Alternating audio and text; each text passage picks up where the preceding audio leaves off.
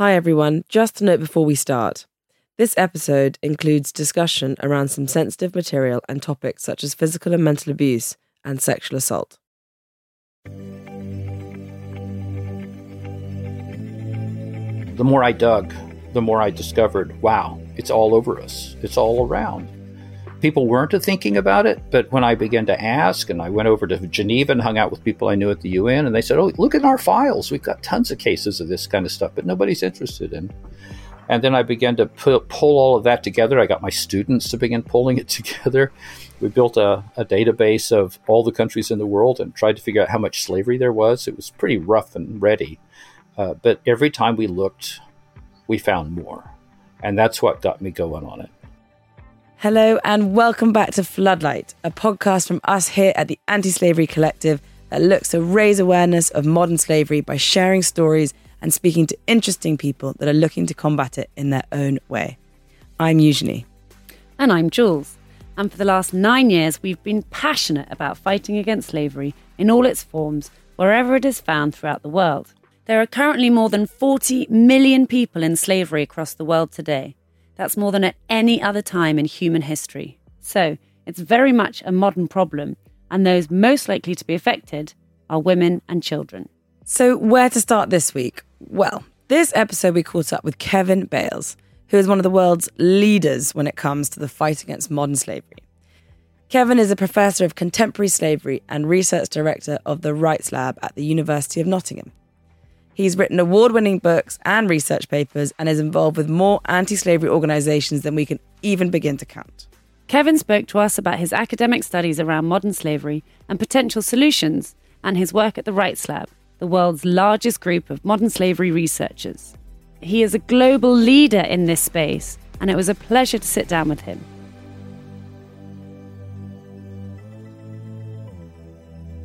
Good morning. Good morning. Thank you so much for joining us and for being part of our lovely podcast that we've just started. It is so great to see you on the screen, but also actually hear your lovely, smooth voice in our ears today. So thank you for joining us. Would you just tell our listeners a bit about you and what you do and who you are? And we'd love to hear a bit more. Sure. They may have already read that my name is Kevin Bales and that I work on contemporary forms of slavery. And I've had a career in which I sort of swing back and forth between academic work and activist work and political work, but all of it aimed at human rights and doing things about contemporary forms of slavery. And at the moment, I'm the research director of something called the Rights Lab at the University of Nottingham. And it's something that's a bit of a dream come true for me because after working in this space for a very long time, where it was all a bit, bitty and poor, there wasn't a lot of resources in terms of money, and there wasn't a lot of great research either to help us understand the problem. We've now built up a team of about 100 researchers within the Rights Lab, all focusing on contemporary forms of slavery. And it makes it one of the most exciting things I've ever done in my life to work with people whose brains are so much bigger than mine and so far stretched in so many different directions, like satellite imagery or machine learning and AI, and how we apply all of those things to bringing into contemporary slavery. And who set up the Rights Lab and why and when? Well, it's been about almost 5 years now that we set it up. And it was a very happy coincidence that the University of Nottingham at that particular time was feeling a bit flush. They had built up some cash reserves, and they said, we're already world number one in 2 or 3 areas, like MRI, which was invented at Nottingham. And they said, we want to be world number one in other areas. So they actually put a call out across the university saying, if you think you can put together a team and become world number one in a special field, let's talk about it. They were expecting it all to be atomic-powered helicopters or who knows what, right? All kind of heavy tech stuff. And when we came along and said, no, we want to bring it into contemporary slavery, and we want to be world number one in that, they were both intrigued, and I think a little excited about it because we're so much less expensive than people who want to buy nuclear reactors and scanning electron microscopes. All we need are laptops and desks and a few plane tickets. So as it turned out, we were chosen to be one of these beacons of excellence. And that's how the Rights Lab got started. I actually came to visit the Rights Lab, back in 2017, I think, or maybe 18. And you were showing me about satellites finding brick kilns in India. That's right. And that was one of the projects. And that was so interesting. And is that something that you started off there with your research, or how did that come about?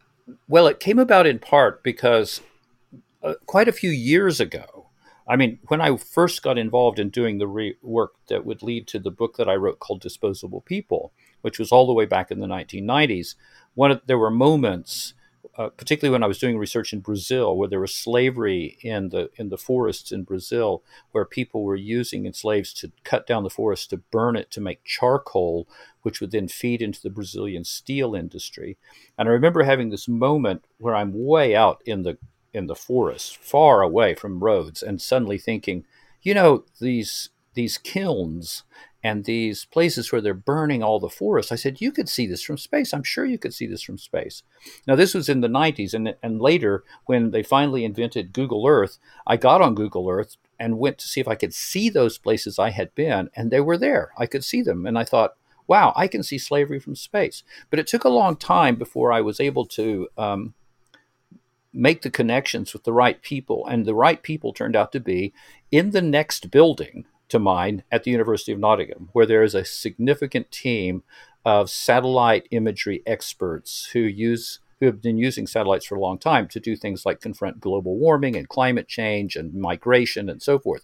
And when we said, could we try looking at some of these other things, like brick kilns in India, which have a lot of slavery, they said, oh, I don't know about that, but we could have a look. And before we knew it, we had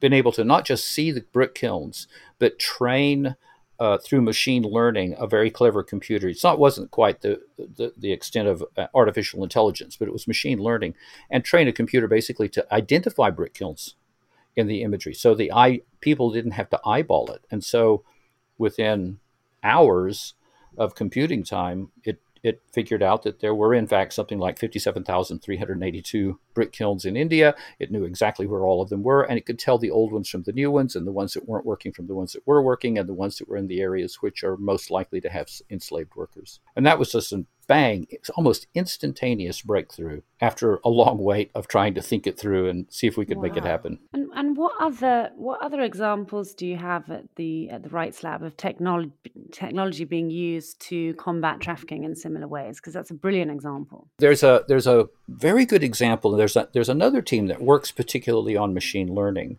and they use that to construct what they call data tiles, which basically mean overlays that go on top of, again, geographical mapping. But it's much more than the visual. So they load people onto the ground, and they have people asking people questions. They do a lot of this work in East Africa, particularly in Tanzania.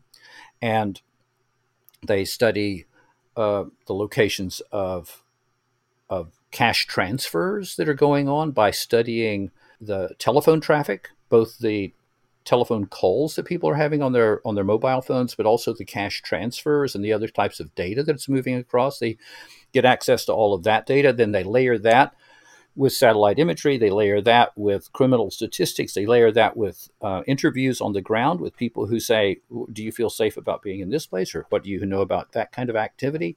And before you know it, it's a kind of multiple variable creative space where There these new kinds of statistics that are way beyond, I have to admit it, even though I was trained in statistics, are way beyond my understanding of some of them, begin to say, if we put all of these things together in ways that you wouldn't normally measure, it begins to tell us where we should look, what we should look for, and how we might be able to solve some of the problems of enslavement in cities like Dar es Salaam. That sounds so interesting. And you say you were studying statistics, that's how you were trained at university. Where did you go to uni? I went to university at the University of Oklahoma. I grew up in a little town on the prairie out in Oklahoma, and and the nearest biggest university that I could get to was the University of Oklahoma, which is not a bad university, but not one of the great universities on the planet Earth either. But it was a very exciting place for me. When did modern slavery, or I know that you're a professor of modern slavery, when did you become that? Was it Oklahoma, or was it much after? Oh gosh, no. I mean, I I was a kid from the countryside, and I didn't know doodly squat. Even when I went off to university, I mean, I discovered in my first year at university that there was this class that I took only because it fit into my schedule, and it was called anthropology, and I had never heard of it, and I took the class, and I realized this is that stuff I've always loved, but I didn't even know it had a name. So I dropped I actually gave back my scholarship, which was in journalism, and switched over to study anthropology, which took me into a long career of social sciences and anthropological, sociological type work. The bumping into contemporary forms of slavery didn't happen until I had moved to Britain to be a student at the London School of Economics for a master's and a PhD. And I had done a number of jobs that had to do with human rights groups and human rights campaigns. And one day when I was at a big event on the South Bank in London, there was a table set up by a tiny group I'd never heard of called Anti-Slavery International. And they had a leaflet on that table that said, "There are millions of slaves in the world today." And I looked at that leaflet, and as a person who had studied statistics and had studied social research and had studied social movements, I thought, that can't be true. Millions of slaves in the world today. Everybody knows that slavery ended in the 19th century. And I started to just throw it away. And then I looked inside, and there were anecdotes, a story of a woman from Poland enslaved in Britain into commercial exploitation, and a boy from Sri Lanka who was a camel jockey and in the UAE, and so forth. And I thought, well, wait, anecdotes don't make millions. That can't work. So I took it home with me and went off to the library the next day and began to do some searching and to say, well, because I thought if this is true, it's astounding. And if it's false, they need to shut up. I mean, they need to be debunked. You can't go around saying there's some huge problem that's not there. So the more I dug, the more I discovered, wow, it's all over us. It's all around. People weren't thinking about it, but when I began to ask, and I went over to Geneva and hung out with people I knew at the UN, and they said, "Oh, look at our files. We've got tons of cases of this kind of stuff, but nobody's interested in." And then I began to pull all of that together. I got my students to begin pulling it together.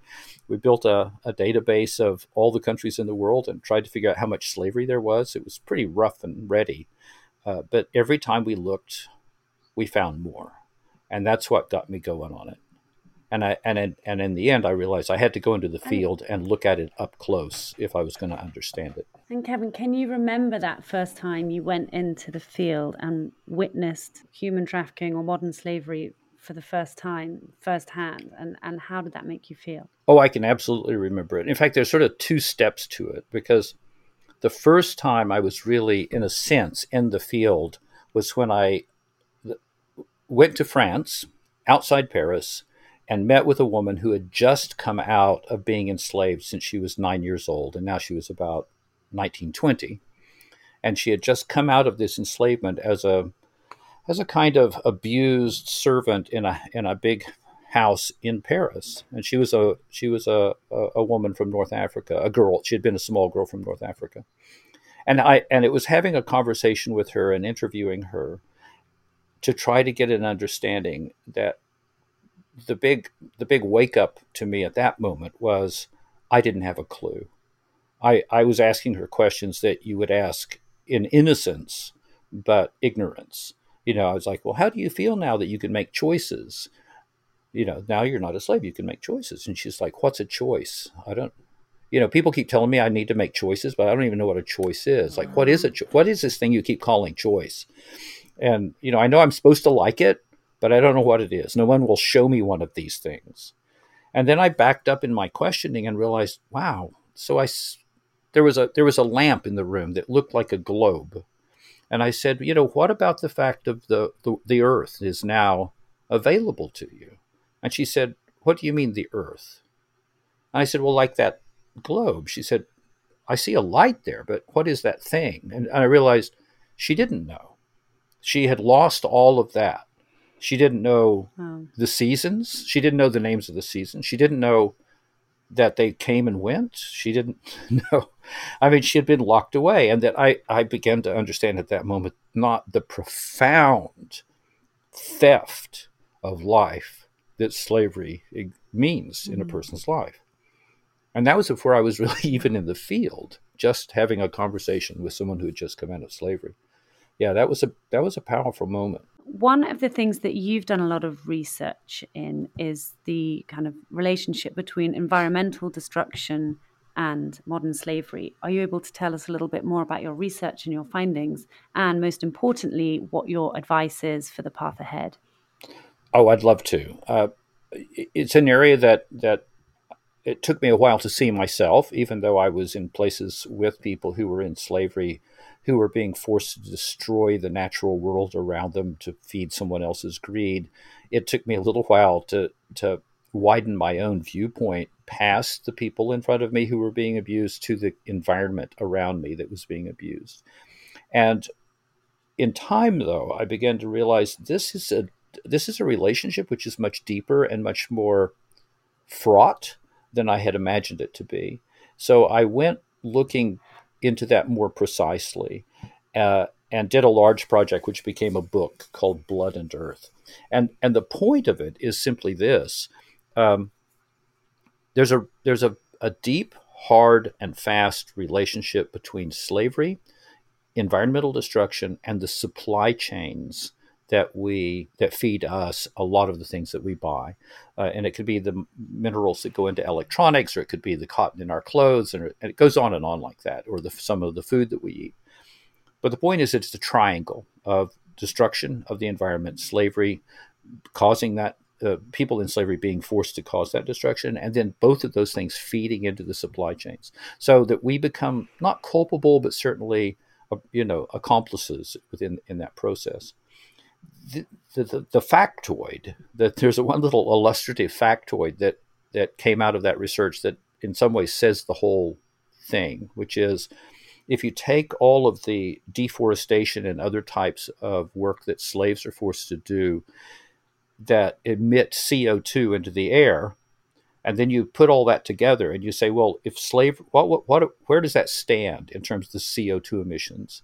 And well, it turns out that if slavery were a country, it'd be a small country. It's only about 40 million people, and it would be a poor country, but it would be the third largest country in the world in terms of carbon emissions, after China and the United States.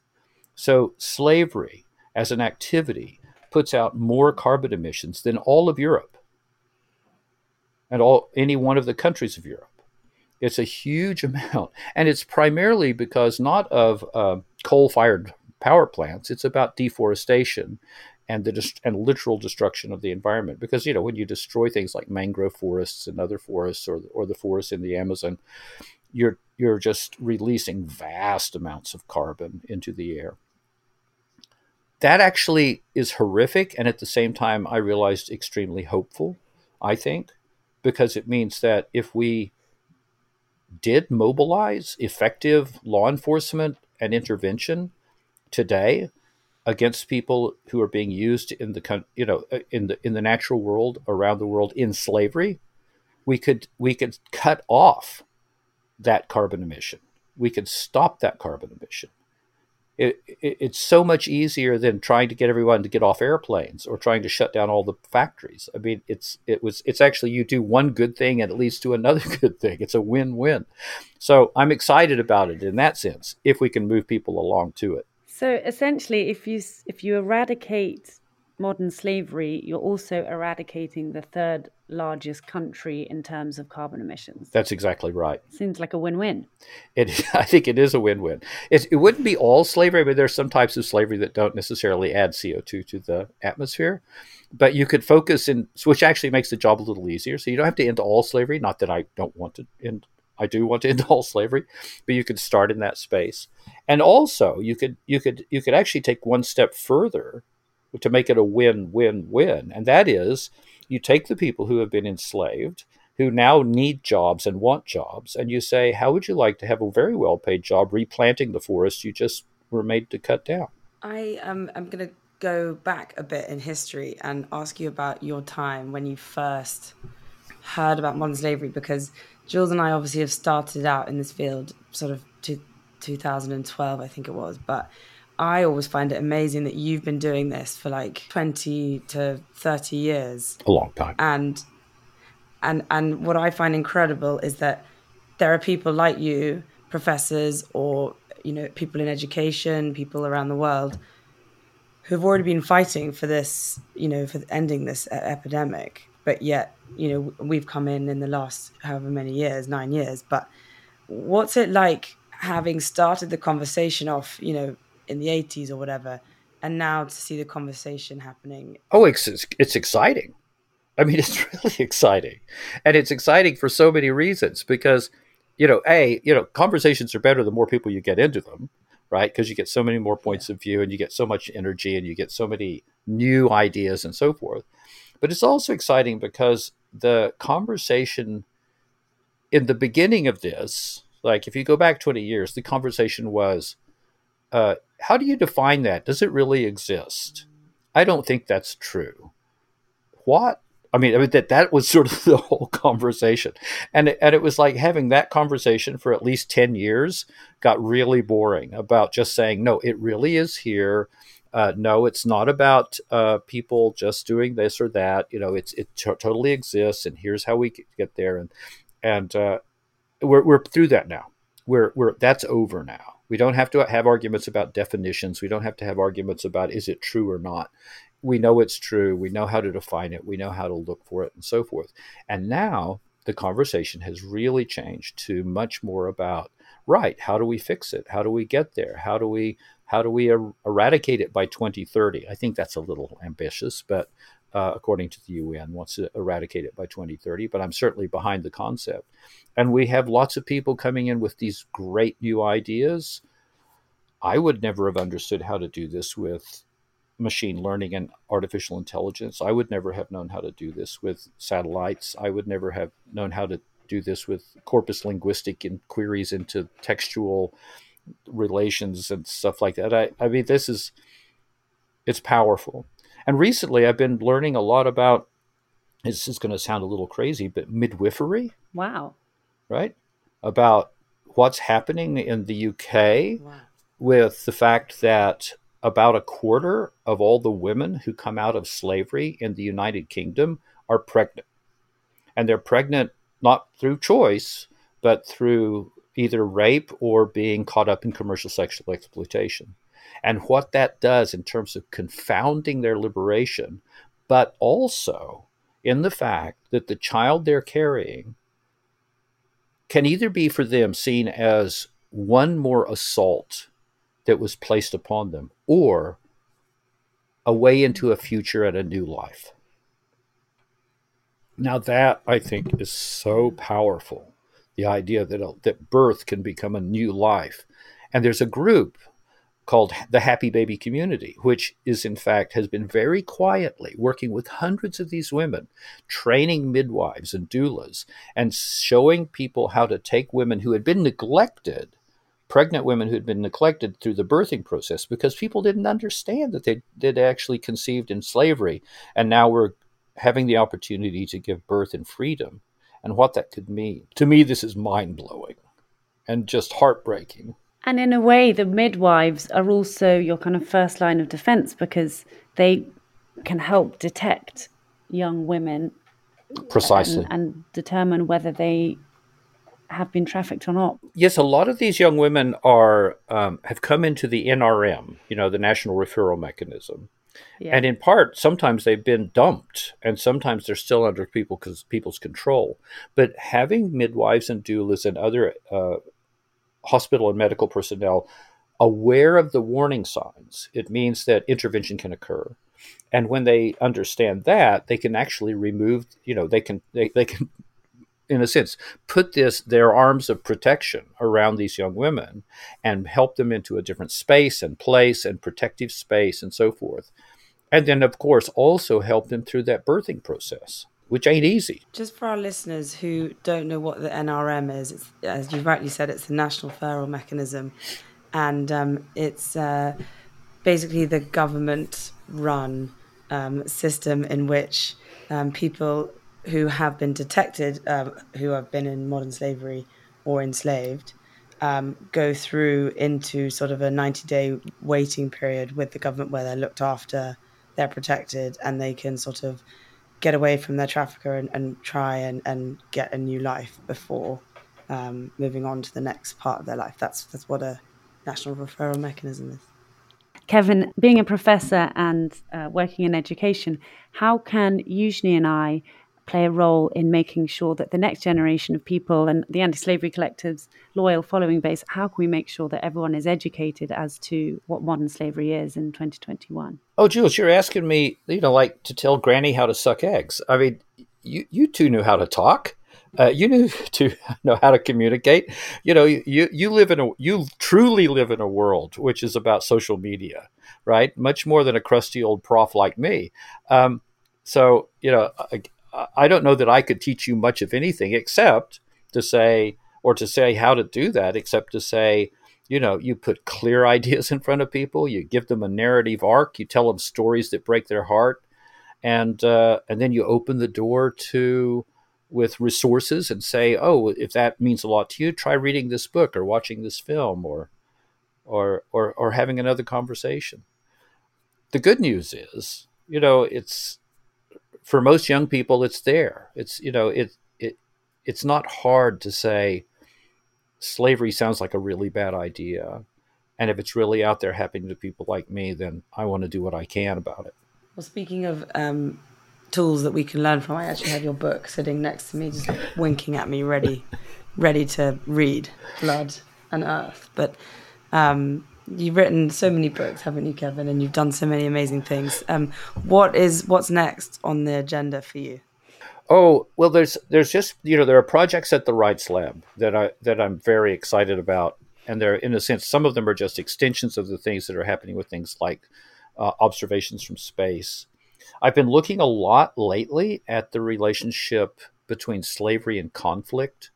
And I've been building both databases and interviewing and looking carefully at how children and women and men are caught up in slavery by armed forces. And part of that has been, in fact, a strange little side job, which has come up of building training materials for all of the United States military. Wow. So that these training materials will spread out across all of their forces around the planet and say, hey, here you are based in Southern Africa, or here you are based in East Asia. Here's hot spots and warning signs of where you would be seeing slavery and trafficking in those sorts of zones. And here's what it would look like if you were actually in a conflict zone, or if there were, enemy combatants who are enslaving people. And here's how you could understand it, and here's how you could move toward liberation. I never dreamed that I would be able to advise the U.S. military, global military, and like how to look for slavery and maybe help reduce it and help people out of it. But hey, that's kind of a fun side job. Kevin, I'm told that the Association of British Universities named your work as one of the top 100 world-changing discoveries of the last 50 years. That's a hell of an accolade to live up to, but it's pretty clear that you are definitely living up to it and that the next 50 years are going to be full of more groundbreaking discoveries. Thank you so much for sharing some of those with us here today and for spending time with the Anti-Slavery Collective. It's been such always love seeing you guys, talking to you guys anytime. Very happy to. Thank you for listening to today's episode of Floodlight, and a very big thank you to Kevin for joining us. Make sure you join us next week, where we'll be chatting to none other than Cindy McCain, the absolute powerhouse. She's a successful diplomat and businesswoman who is on the board of the McCain Institute, who are pivotal in the protection of human rights all across the world. You can also be an activist and join us in the fight against modern slavery by visiting our website, theantislaverycollective.org. And if you want to learn more about what we've discussed on today's episode, head to the show notes and follow the links. Our mission is to raise awareness about modern slavery. Please help us by sharing and posting about this podcast. Please make sure you subscribe to Floodlight wherever you're listening and leave us a review. We'd love to hear from you, and we'd love to know about your own activism and who you'd like us to speak to next time. So see you next week.